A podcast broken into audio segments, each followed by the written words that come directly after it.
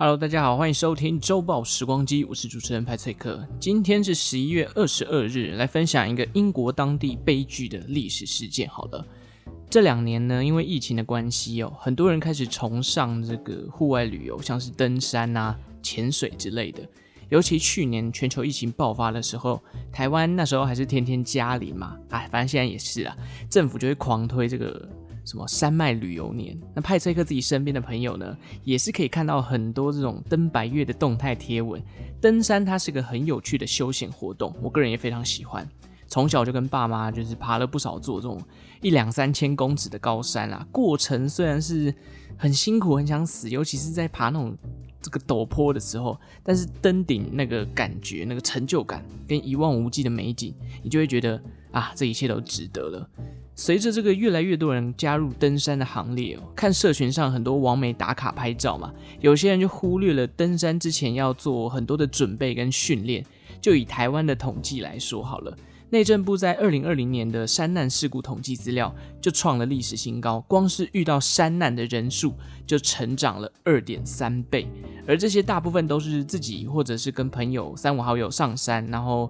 独自去爬的人啊，这原本这个开开心心的旅游啊，或者是哦想要去挑战百月的心情，就蒙上了一层阴影啊。不过不管是不是自己啊，或者是跟专业向导去爬山，事前都一定要先做好准备，尤其这个呃登山训练也是非常重要的一件事情。一九七零年代呢，英国当地就发生了一起这个算是英国历史上最严重的山难事件。这起事件啊，因为遭遇了恶劣的天气，有大概六名的登山客活活被大雪覆盖而冻死。事情就发生在凯恩格姆山脉，因此这个事件呢，又被称之为凯恩格姆高原山难。先来跟大家说说凯恩格姆山脉是一个什么样的地方好了。凯恩戈姆山脉呢，它是苏格兰高地其中的一个山脉体系。附近有一座城市叫做阿维莫尔，哦，这个都是苏格兰的地名啊，是苏格兰知名的滑雪旅游胜地。这座山脉呢，含有大量的花岗岩以及高原地形，其中不列颠群岛的第二高峰哦，本尼维斯山也处于这座山脉之中。事实上，苏格兰前几高的山峰都在这里了。而跟凯恩戈姆山脉当中同名的凯恩戈姆山，海拔最高是一千两百四十五公尺。是不列颠群岛的第七高峰。那二零零三年九月的时候，凯恩戈姆山脉就成为了苏格兰当地第二座的国家公园所在地。国家公园里面还包含了安格斯峡谷以及莫纳德利亚山脉等高地。这里主要是属于高原地形哦，平均高度呢是落在一千到一千两百公尺左右。当地的地势算是非常陡峭，充满了裸露的花岗岩以及其他大型的石块。这样的地形呢，使它成为苏格兰滑雪以及攀岩的好去处。同时，它又是这个国家公园嘛，自然而然这个生态资源就是相当的丰富。那这边常年的温度通常都是低于十度 C 以下，一年当中有大约两百天都在下雪。随着二战结束，一九六零年代有不少的业者试图在这个地方去建造所谓的滑雪场地，当做普遍大家的休闲活动。两千年的时候，当地还打造了苏格兰第二大型的缆车，然后甚至还有这个设有凯恩戈姆铁路，提供人们从山上的旅馆坐车直达滑雪的中心。这里也因此有了不列颠群岛海拔最高的车站。当然，除了攀岩跟滑雪，很多人也喜欢这个徒步上山，享受沿路的高原美景。不过啊，这座山的这个气候变化很大，尤其是冬季暴风雪跟高几率雪崩的条件之下呢，任何的海拔高度都有潜藏的危险。在凯恩格姆山顶上有一个气象站哦，这里曾经测到这个英国陆地上有史以来最快的风速，大约是时速两百八十三公里。你可以想象在台湾就是高铁往你脸上撞过来，然后有那种寒风刺骨，光是想到我都觉得很可怕，因为你在高山上那么。这么强烈的风速撞击之下，你一个站不稳，搞不好就跌落山下了，所以是非常危险的。那刚刚前面有提到这个六零年代哦，很多业者想要来这边建造这个滑雪的设施，同时也有团体在未经地方许可的情况下，在凯恩戈姆高原上面建立了数个避难所。那这些通常哦，因为上面这个大雪的缘故，很容易就被埋没在雪堆当中。但他们的确提供了一些徒步登山客跟露营的人一个休息区。这次特别介绍其中一个避难所，它的名字叫做科伦避难所哦，主要是因为跟等一下的这个故事主线有关啦。这个避难所呢，它主要是由金属制成的，上面覆盖着巨石。避难所毕竟是一个让你躲避恶劣天气的地方哦，所以它不会打造得太豪华或是太华丽，那空间也不会太大。虽然它可以帮助登山客躲避暴风雪啦，但苏格兰山地救援委员会呢，曾经写信给相关的管理单位，告诉大家说，科伦避难所它其实建造在一个相对危险的地方，所以这个。救援委员会呢，他们建议拆除这个科伦避难所。不过当时的协会哦，并没有采取这样的行为，他们觉得应该没有关系，所以就置之不理。好了，交代完凯恩戈姆山脉了哦，可以知道它是一个天气变化很大，苏格兰群岛算是非常高耸的地方，又充满挑战的地区，呃，很多的避难所，但是这些避难所呢，有一些位置是非常有疑虑的。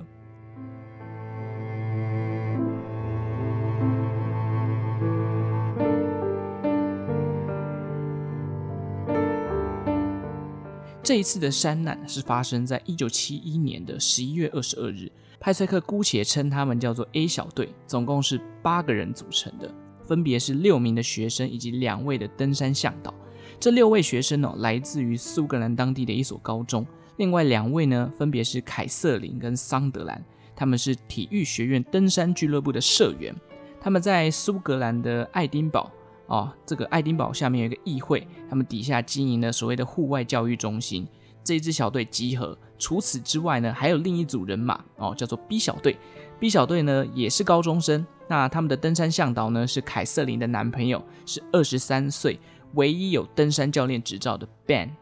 那一九七一年十一月二十号这一天是个礼拜六哦，AB 小队呢决定出发，展开为期两天的登山活动。他们打算要登上凯恩戈姆最高峰本尼威斯山。一行人呢，先搭乘这个缆车到了起登点。起登之前呢，他们打算就是做一个登山前的这个计划，打算在下午四点哦，抵达这个登山的中途地区的地方，然后扎营休息。那在登山的过程中，因为我刚刚讲到这个高原上面的天气变化很大嘛，如果真的不小心遇到恶劣天气或是紧急情况的话，譬如暴风雪啊，或者是来不及在四点以前登登到这个露营的地区的话，那就选择前往科伦避难所去休息。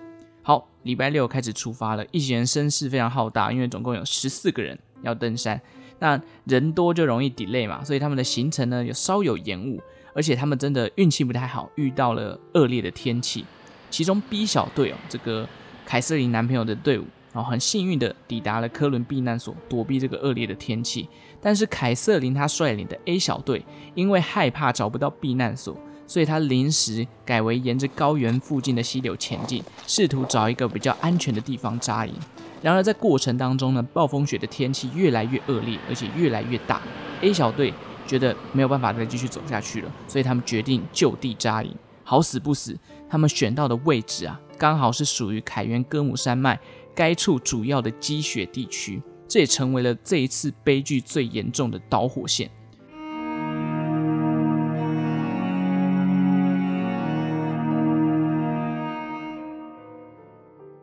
礼拜六入夜后，凯瑟琳的小队被大雪逐渐的覆盖，有些这个高中生啊开始感觉到身体失温，开始缺水，四肢失去知觉。到了礼拜日，有人甚至开始产生幻觉，身体失温的状况越来越严重，而且这个幻觉哦，伴随着他们觉得，哎，我的身体好像很热，甚至开始脱衣服。大家可以去找一下这个失温产生幻觉的状况。有些人失温之后就会开始觉得很热，然后就脱衣服，一脱衣服就挂了哦，因为这个有幻觉嘛，以至于这个脱衣服哦会让自己的身体逐渐的冻伤，然后就失去生命迹象。礼拜一天刚亮，凯瑟琳还没有失去意识，她拖着她冻伤的身体离开了帐篷，决定要出去拼一拼，寻求救援。与此同时，礼拜日 B 小队趁着天气稍微稳定一点，他们从科伦避难所附近把这个积雪全部铲除，并且下山准备回到一开始的起登点。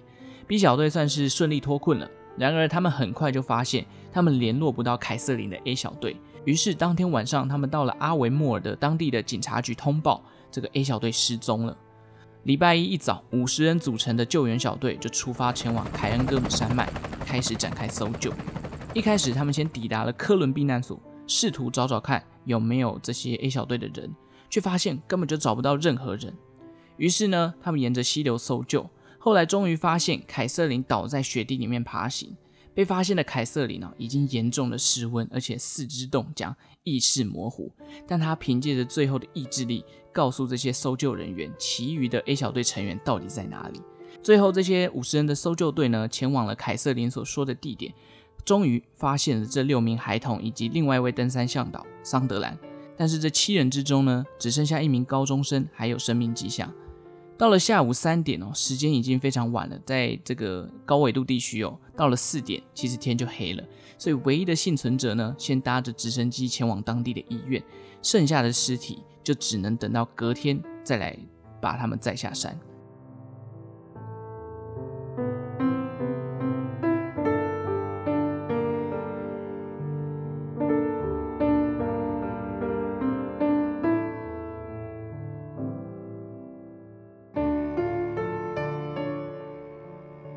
这起山难总计造成六人死亡，两人重伤，被誉为英国历史上最严重的山难。事后，人们也开始检讨这一次的活动到底是哪里出了问题，会造成这么严重的伤亡。甚至是有人提案哦，禁止所有的学校的学生在冬天里面跑去登山。不过，这就是有点物极必反啊。一九七二年二月，苏格兰司法当局呢对此事件展开了一系列的调查。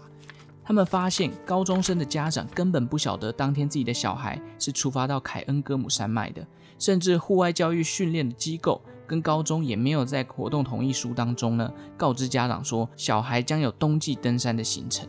死者的家长认为哦，这一次的山难主要原因就是因为这个户外训练中心的向导他判断错误，怎么会在积雪处扎营呢？因此家长们要求这个调查训练中心有没有一些弊案。然而，最终训练中心在这个法官的判决下是无罪的。不过，另一方面哦，关于这个非法设置的避难所也成为了讨论的焦点。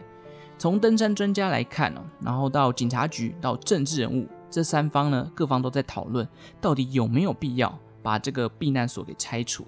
支持保留下来的人表示，紧急时刻其实这个避难所它还是有一点效用的，有总比没有好嘛。不过另一派的人就认为了，由于附近都是这个积雪比较严重的地区，对于登山客来说，光是要在这些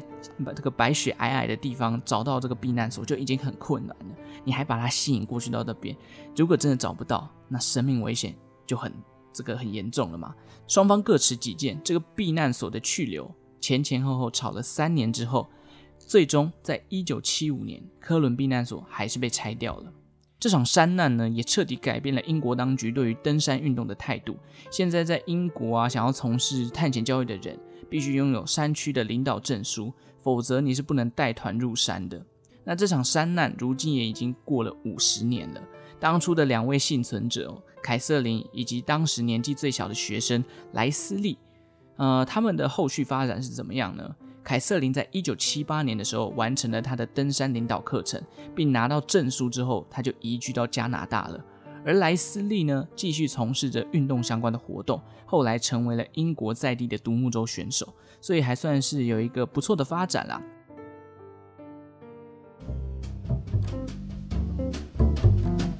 我觉得山真的是一个瞬息万变的地方，而且你要非常尊重山的一举一动，你不要小看这个山里面的任何东西哦。我小时候呢，也有类似差点高山症发作的经验。我记得那时候是去爬合欢北峰还是主峰吧，我好像才国小。我那时候就印象中很深刻，就是我头很痛，然后头很晕，觉得很冷，有点像是 AZ 打完第一季的感觉。然后风很大，你就吹头已经够痛，然后风吹得更痛。后来我真的受不了，我就 keep 一边跟我爸妈说，我真的不想登了。于是我爸妈也发现我的这个状况不太对，因为我以前小时候爬山其实不会有那么大的反应，所以他们放弃登山，然后赶快把我带下山，呼吸这个山下的氧气。好家在是没什么事啦，不过爬百岳真的是要稍微训练一下再去哦，因为虽然台湾有很多百岳，也有很多这个登山老手。帮你留下了很多的足迹，可以让你遵循，不会走错路或迷路等等的。但最好还是要小心一点，装备带齐全啊，什么干粮等等，走路也要小心走，不要小看这些就是看起来平坦的道路。第一次去最好还是找登山向导，会比较安全。感谢大家今天的收听，如果喜欢周报时光机的节目呢，也欢迎订阅我的频道，也可以到 Apple Podcast 留下五星评分跟评论哦。还有追踪我的 Instagram 或是 Facebook，每天我都会在上面更新历史上的今天。也感谢正在收听的你，为我创造了一次历史的收听记录。我们就下集再见啦，拜拜。